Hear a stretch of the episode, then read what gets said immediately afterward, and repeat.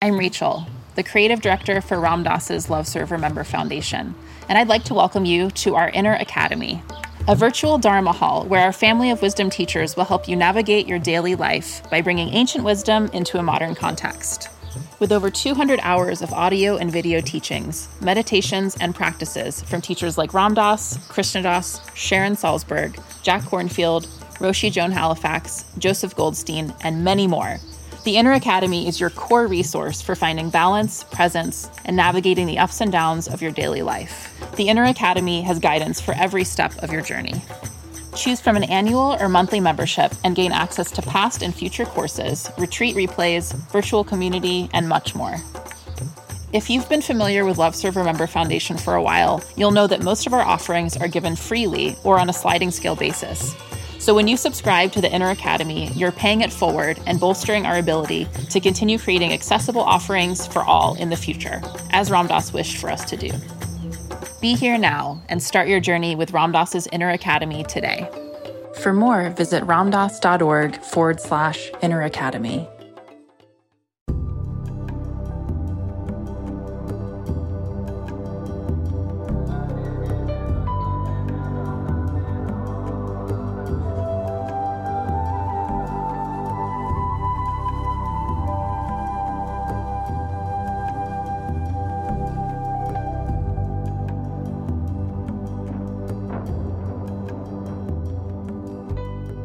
Welcome to Lama Surya Das's Awakening Now podcast. This podcast is an expression of our shared connection. We depend on you, our community of listeners, for support. Please go to mindpodnetwork.com slash suryadas and you can either click on the donate button or bookmark the Amazon link. We get a small percentage of all of your purchases. Or you can go and sign up for a free trial with audible.com. Your support will allow Lama Surya Das to continue to illuminate the timeless Tibetan wisdom.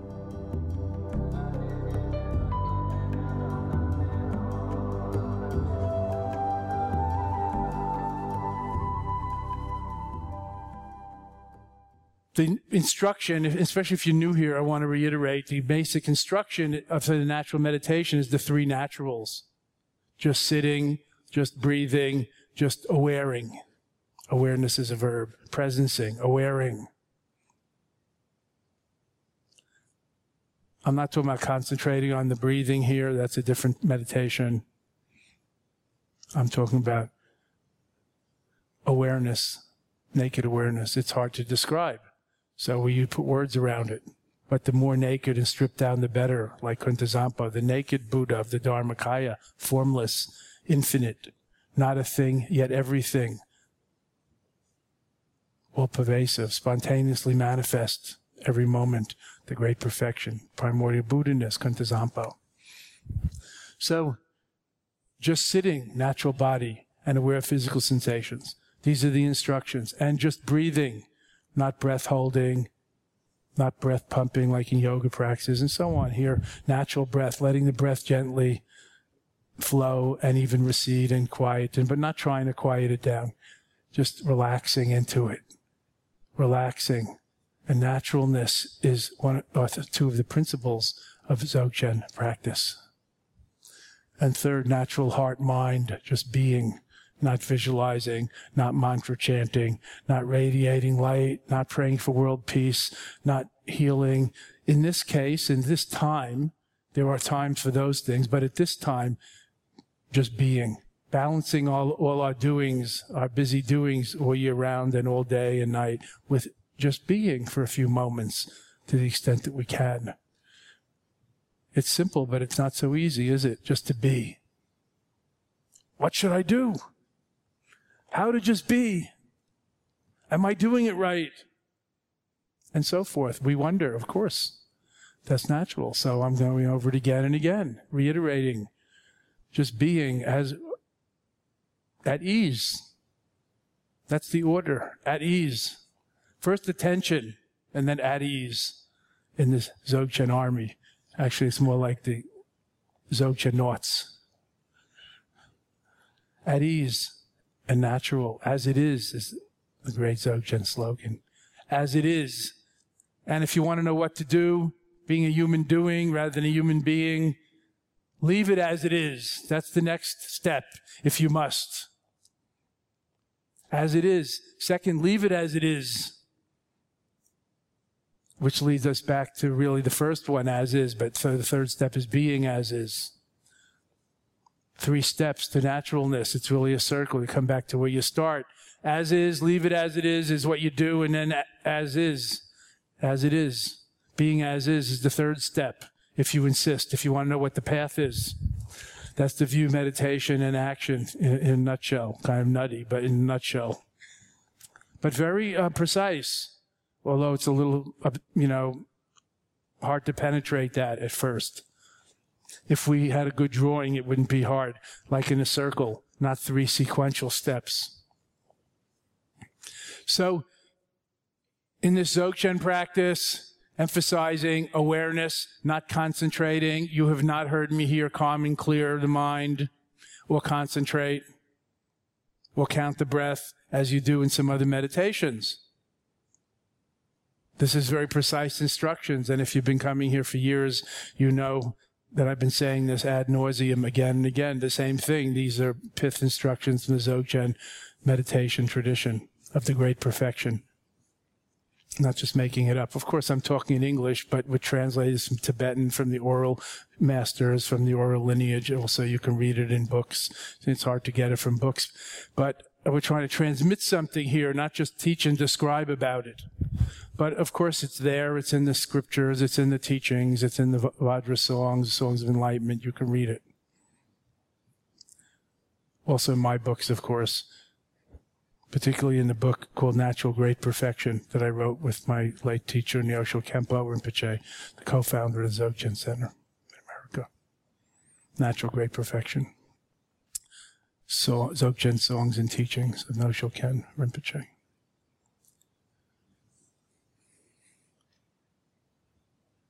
Thank Christopher.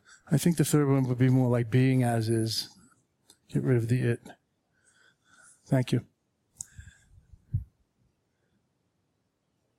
And this is a balance we can see, as always, between effort and non-effort, just like in the three steps of the uh, stages of the meditation session. First, making effort to breathe, to, to hold the breath, to chant, to whatever we're doing. Pray, with concepts, with words, effort, concentrating, focusing on doing that, and then letting go and opening to the wisdom of allowing, of releasing, of letting be, of letting things come and go, letting be. Letting go means letting be. That's the secret. Not letting go and trying to drive things away. I hear too much about letting go in the Buddhist ghetto, and people are trying to drive things away. Throw it away. No. It's like if you have too many balls up in the air, do you have to throw them away? No, just let it dro- let them dro- let them go, let them drop. They'll drop away. You have to throw them away. Even if they bounce up, they stop bouncing eventually. That's the nature of karma, inertia, entropy. I don't know what. That's life.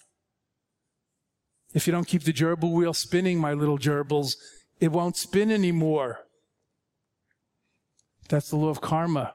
If you don't keep refilling the tank, the vehicle doesn't keep going etc. So, first with some effort, and then emphasizing more the effortless effort, and then at the end again with some effort, going out singing and praying, and of course wishing and striving for a better world, to be better people and help co-create a better world, of course. And, and carry that into life in action, not just praying it here on your cushion. Of course, walking the talk, taking it into action, and so forth, and all the paramita virtues of the bodhisattva or just the mensch, the good, decent human being.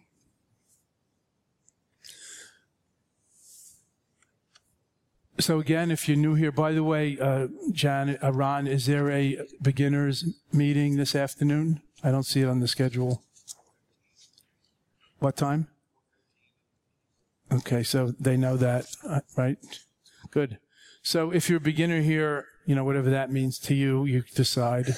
I don't really see beginners and advanced people. I just, you know, it's all one big blur to me. of oneness, I mean, oneness.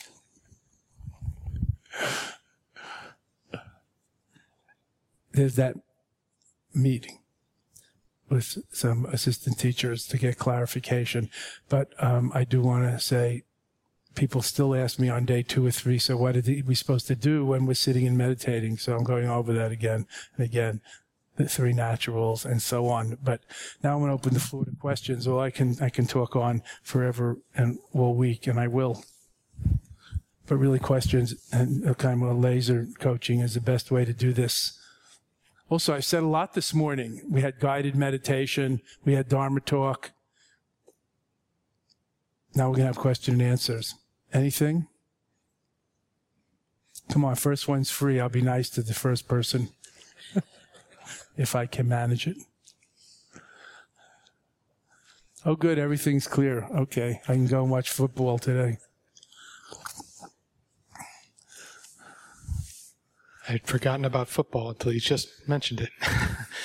um, I'm sorry, that was a slip. I, uh, I hate to distract you from, even though you're wearing a big poppy jacket, you're uh, distracting me the whole meditation session. Um, I'd never heard the I'm term. supposed to be thinking of Buddha, and all I'm thinking about is Big Poppy. Oh, he carries the Buddha-ness. and the Red Sox. Uh, exactly. Um, I've never heard the term awaring. Uh, and trying to get my arms around it. Um, kind of in the concept of, of no self. Who who is awaring? There's no where is the self in the awaring? That's why I use that word rather than say you should be aware. That's why we're talking about being rather than doing. As soon as there's doing, you you seem you seem stuck with the doer and the action, the done, and the interaction. The three wheels in Buddhist psychology, subject, object, and interaction. Yeah, yeah, so, so we're trying to strip it down. You watching the breath is a very dualistic subject, object, interaction, karmic activity with a purpose and a goal and therefore karmic results. Awareness alone has theoretically no such three wheels interacting. Karma cause and effect. So that's why it's called non-dual awareness or non-conceptual. There's no thinker, thoughts, and thinking. So that's why I coined the term, you know, awaring. It's just like a smart rabbi uh, said, God is a verb.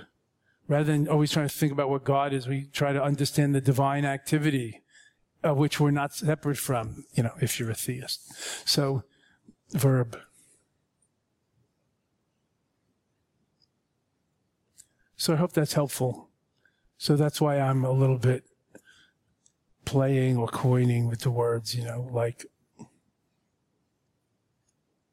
aware, naked awareness, presencing, not you should be more, you know, you should be present and all that. Of course, all that is in there in the background, and we've all heard that a million times, so we're trying to have a fresh take on it.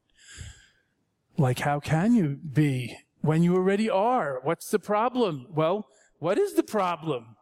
That's, that's the problem. That's the issue that the great perfection teaches, that the absolute truth, that the great perfection, that non-dual teaching brings up. What is the problem? When I, Buddha said, when I was awakened, all were awakened. So what's your complaint? Put it in the complaint box. I mean, that's why we're here. Otherwise, everything looks, from Buddha's point of view, everything is fine. But from the point of view of beings and dualism and what's going on in the world, maybe not so fine. So I hope we're communicating. Any any verb really within the context of no self is is it's just that's the verb. You know, Let's talk just, about no self since you're bringing that up again. That's the verb that's there. Yeah, let's talk about no self. What are you What are you thinking about? What What are you coming from? Anatta? You think about anatta in Buddhism? Anatta. Yeah. So let's talk about anatta. Anatta is often translated as no self, but as I mentioned yesterday, it really means no separate, independent self. So there's more to say than that. No self. Also, anatta can mean no, uh, no owner and no governor. God is not running the show. You're not running the show. Uh, maybe Poppy's running the show, but probably not. You know, maybe the person front room's running the show, but not really. And so forth. So that raises some interesting questions. Who's running the show? Who's on first? As Buddha asked. Or maybe it was Abbott and Costello. You know what I'm talking about? So it's not just there is no self.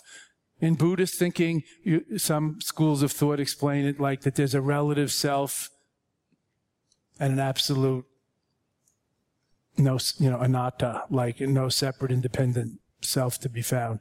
The relative self is the healthy adult individuated ego. You know, if you're hungry and I eat, you don't feel satiated. So there's a relative separation in the world duality. There's a relative self with all that comes with it. Personality and character and karma and action and consciousness and, you know, life, aging, death, whatever. It comes with it. Joy and sorrow. But the absolute transpersonal being, to use a psychological term, is not a separate independent self. So what is it? It's not impersonal. That's why they use the fancy term transpersonal being. It's beyond personal. Or in the Vedanta tradition of Hinduism, self with a capital S. It's kind of a, a selfless self. I mean, just—I don't know exactly the same, but people like to say it's the same. So in Zen, you see this mind with a small m in the books and mind with a capital M. So it's not just the small self, ego, separate mind, thinking, rational mind, but the Buddha mind, which is not mind as we understand it. And it's not Buddha either. It's a cosmic, universal, inexpressible. So I hope that's helpful. And this, of course, this is a very rich area of inquiry. First of all, as human beings, everybody goes, more or less everybody, through their identity crisis and growing up and, you know, individuating and who am I separate from my parents or my you know, peers or my whatever, right? And why am I here as you get older and wonder about those things? And what am I here in the world for? And what am I supposed to do in life and so forth? But also philosophically or spiritually, you know, the soul, the Atma, the self, um, death, is there anything after death? What is the soul? What is the Atma? What is the spirit? The nature of identity is a deep issue, not just a teenage issue. In your, you know, a teenage issue to last till your 50s or 60s or 70s, probably. And should. In a healthy, appropriate way, of course. So there's lots to say about that.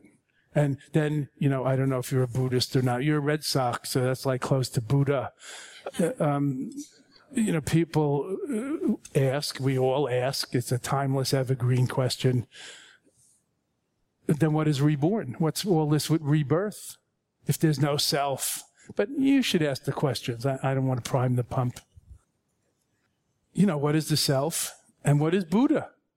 There's also a good question. Well, God. I mean, these are, you know, human questions. It's not just us here and it's not just this century or this generation. It's not just Buddhism, right? So these, are, you know, it's, it's worth thinking about and not just thinking about, also trying to penetrate through other ways, which is what we're doing. Who has the mic? Yes, Linda. How are you, sweetie? nice to see you. Thank you very much. Uh, when I first started to do this practice, um, it seemed like once you got in the view, everything seemed to go smoothly and you could let everything come and go and all that. But as I go on now, I've sort of hit a bump where, you know, I'm kind of facing death and things like that and seriously. And, uh, I've noticed that what's coming is fear and anxiety and worry, things I've never done before. I can still sit in the view, but I, I feel it more. It's more intense. And I don't know if I'm just mentally sort of masturbating myself with worrying about things like that, or if it's a function of abiding and just letting whatever arises, the things that I, and in other words, I didn't feel fear and anxiety in the past because I didn't probably didn't. I'm going to stop enough. you there. Yeah. I don't believe you that you didn't feel fear and anxiety in the past. So you said that twice now. Right. So one might question that. Well, I mean, and then the whole thing becomes, uh, you know, it's worth uh, questioning a little. Like, what are you really doing or after here, and what are you really feeling? So I don't believe exactly, you know, in general, and also knowing you personally, so specifically that you haven't experienced fear and anxiety in the past. Maybe it wasn't about old age and death, but it was about something else. Right. So, uh, and then, you know, you're feeling it more intense. We use the word like intense and all, you know, this is very much part of your karma or your energy and all. So I think all of this needs to be taken into account. But then now let's talk about death. I'm, I'm much younger than you, so I don't know much about this. So I don't really feel much fear and anxiety about death. Although I was telling, where's Timo, my attendant, something about that this very morning. But let's pretend that I, I wasn't. And so I, I really think it would be interesting to hear the wisdom of some of the more elder states people here. So I'm looking around the room and we don't have our elder states pe- person from Evelyn. Evelyn. So we'll just kind of work down the totem pole and maybe we'll scrape the bottom of the barrel. Who's here? Marvin! Marvin, what do you think about this? Fear, anxiety, death? Does this bear on the question of self or losing yourself or oblivion? You know, what happens to me? Any thoughts? Well, I mean, I can share with you my personal thoughts. Sure. Uh, no fear, uh, no hope. I mean, my Lama, called Lama Surya Das, he's taught me over the years that uh, um, why fear or or or or have no fear. And I guess my experience here, Lama Surya, is um, as I practice daily and study and practice and that sort of thing and think about our retreats and um, I get to where it doesn't bother me. I'm okay. And, uh, you know, whether you're 20 or whether you're much older, you never know when you're going to die. I don't see the point in really waiting until you get to be uh, 70 or 80 or whatever the case may be to have fear. I mean, damn. I mean, it, you can go out and get hit. You can have anything can happen. So, uh, I guess what I'm saying, what I am saying, I'm not guessing at what I'm saying is that uh, I live my life sort of the way uh, you teach us to live. The Buddha taught, taught us to live is just be there and be, and um, let it go. I mean, let the shit fly. I mean, uh, go away, as you say. Um, Go away? What do you mean? You mean let go? Let the let shit it go, away? Yeah, just just the being. So, can I take advantage of your picking on me here for a minute and ask you another question? May I? I'd rather you wait till we're finished with Linda. Okay. And All right. so just push the pause button. I know you're an ex-professor, so it's hard to pause okay. yourself, but we'll get back to you. Remind me because I won't remember. Linda, can you, uh, you know, so Marvin was saying something about why now all of a sudden, you know, like you're facing death, are you having a bad diagnosis or, you know, are your biochemistry changing or you're, you know, whatever. Well, it could be any of it, but you know, like I used to be an interventional radiologist, and every once in a while, sometimes you think maybe you really made a mistake, and you're just not sure, and every, all the blood runs out of your body, and you get pins and needles all over, and you feel like, oh boy, I really did it this time.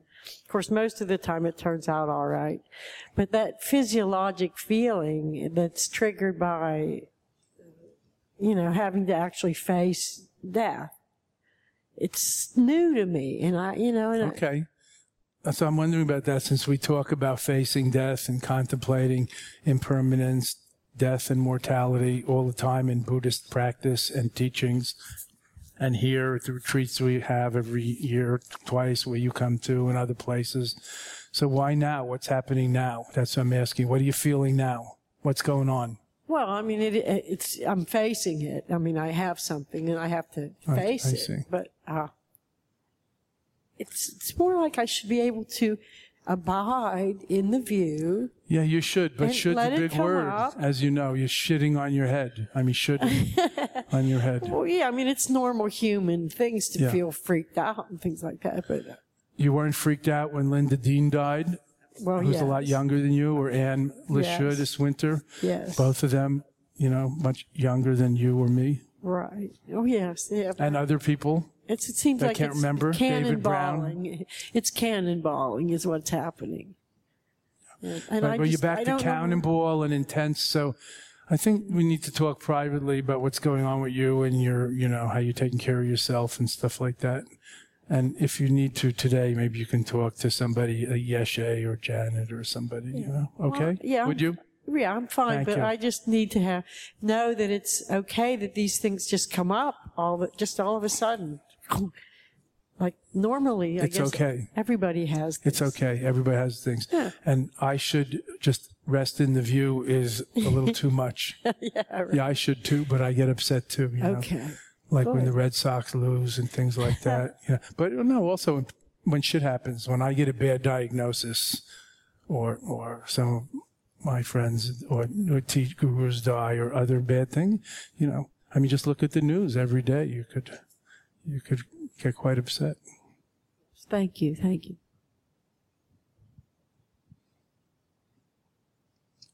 I hope you're okay, not having a bad time. Um, Marvin, yes, thanks, Judy.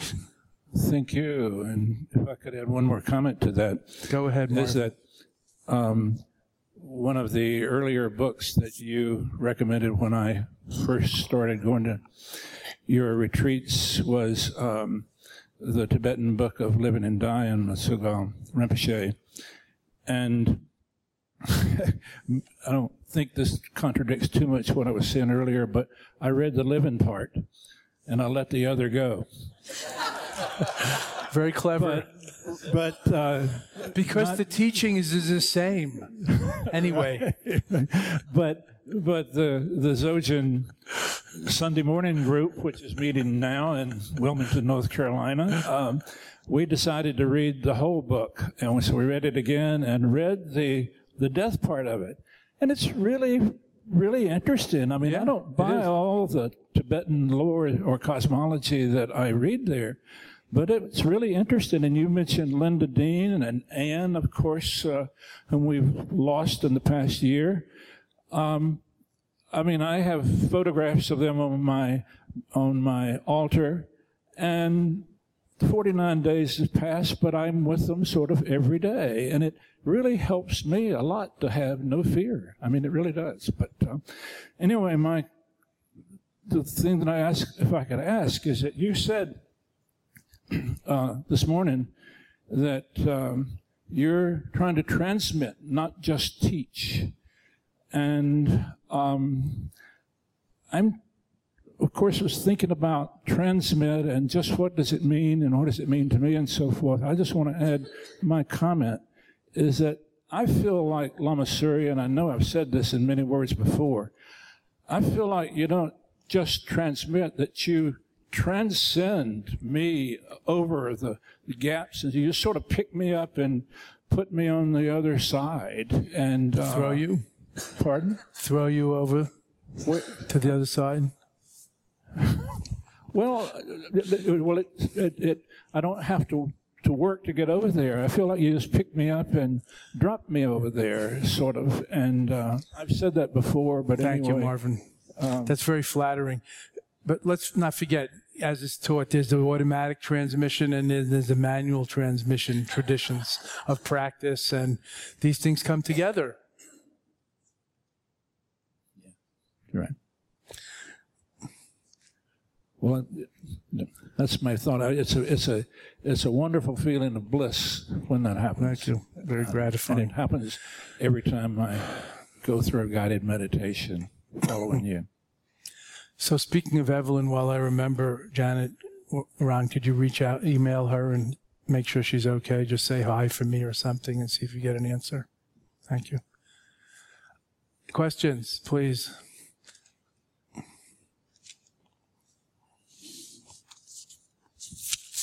Yes, Honora. Hi. Oh, hi. Hi. I grabbed the mic. Go ahead. Um, I find meditating um, challenging, Um, and as I, I know as I go through the week, I'll be exhausted more by the meditation than by the hours and other things that I do. And um, um, I stick with it. I think it's there's something there for me.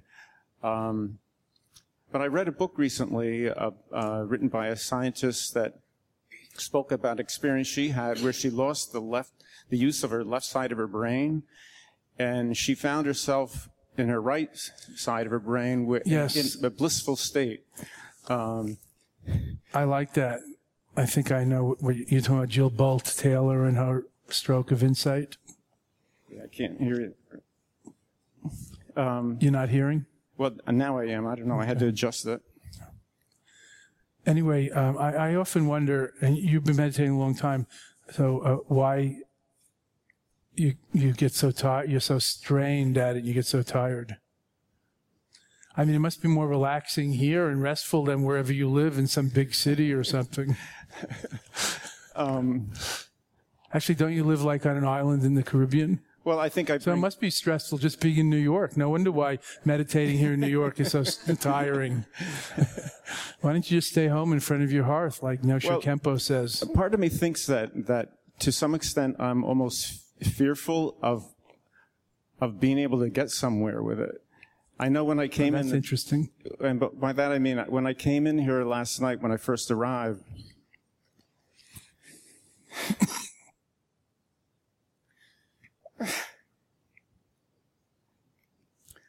Um,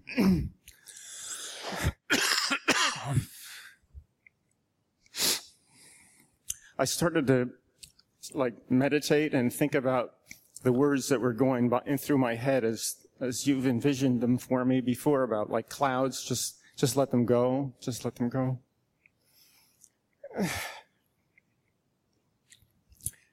And then it struck me that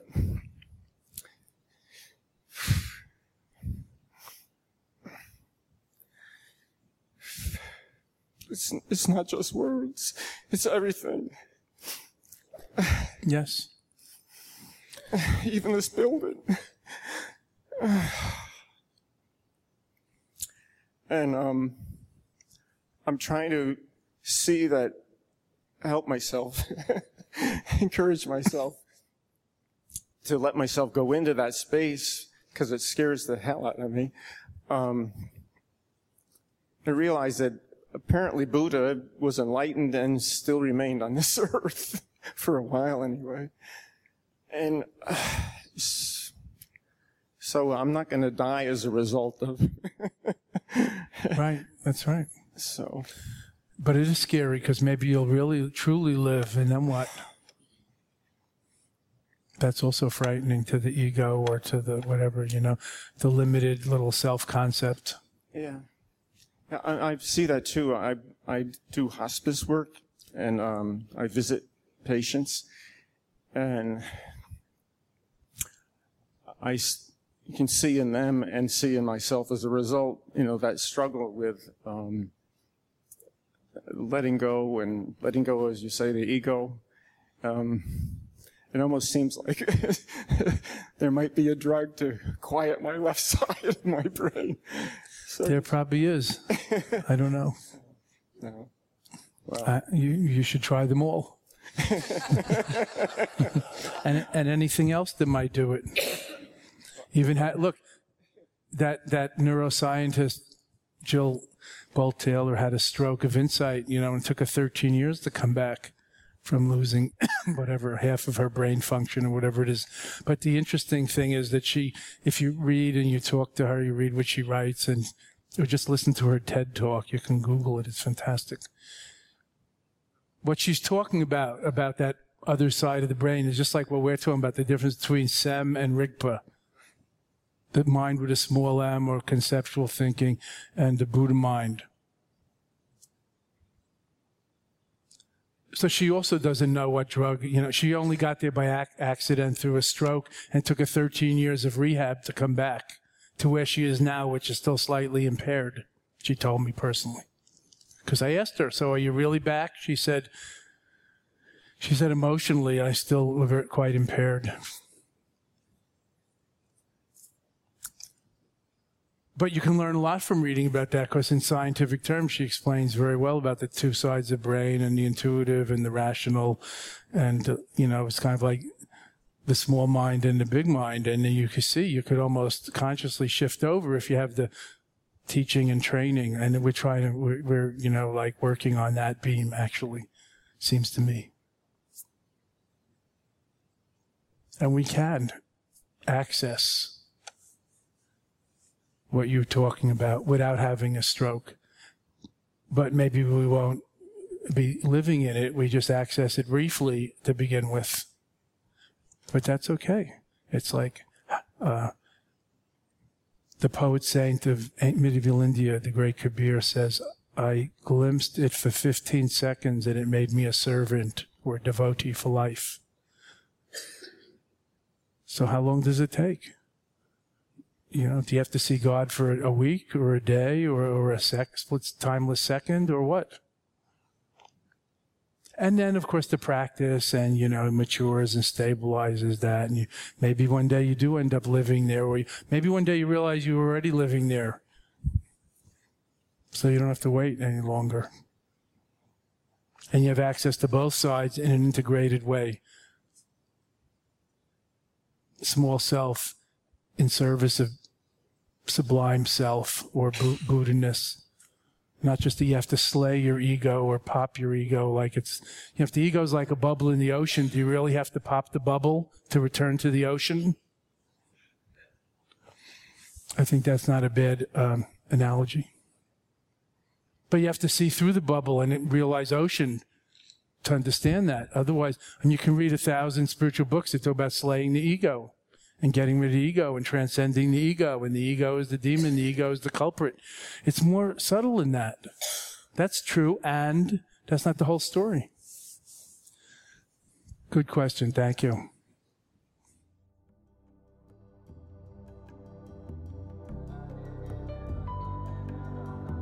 Thank you for listening to Lama Surya Das's Awakening Now Hour.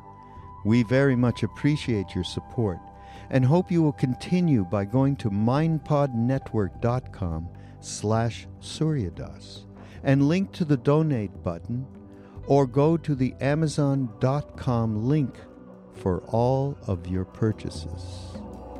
Namaste.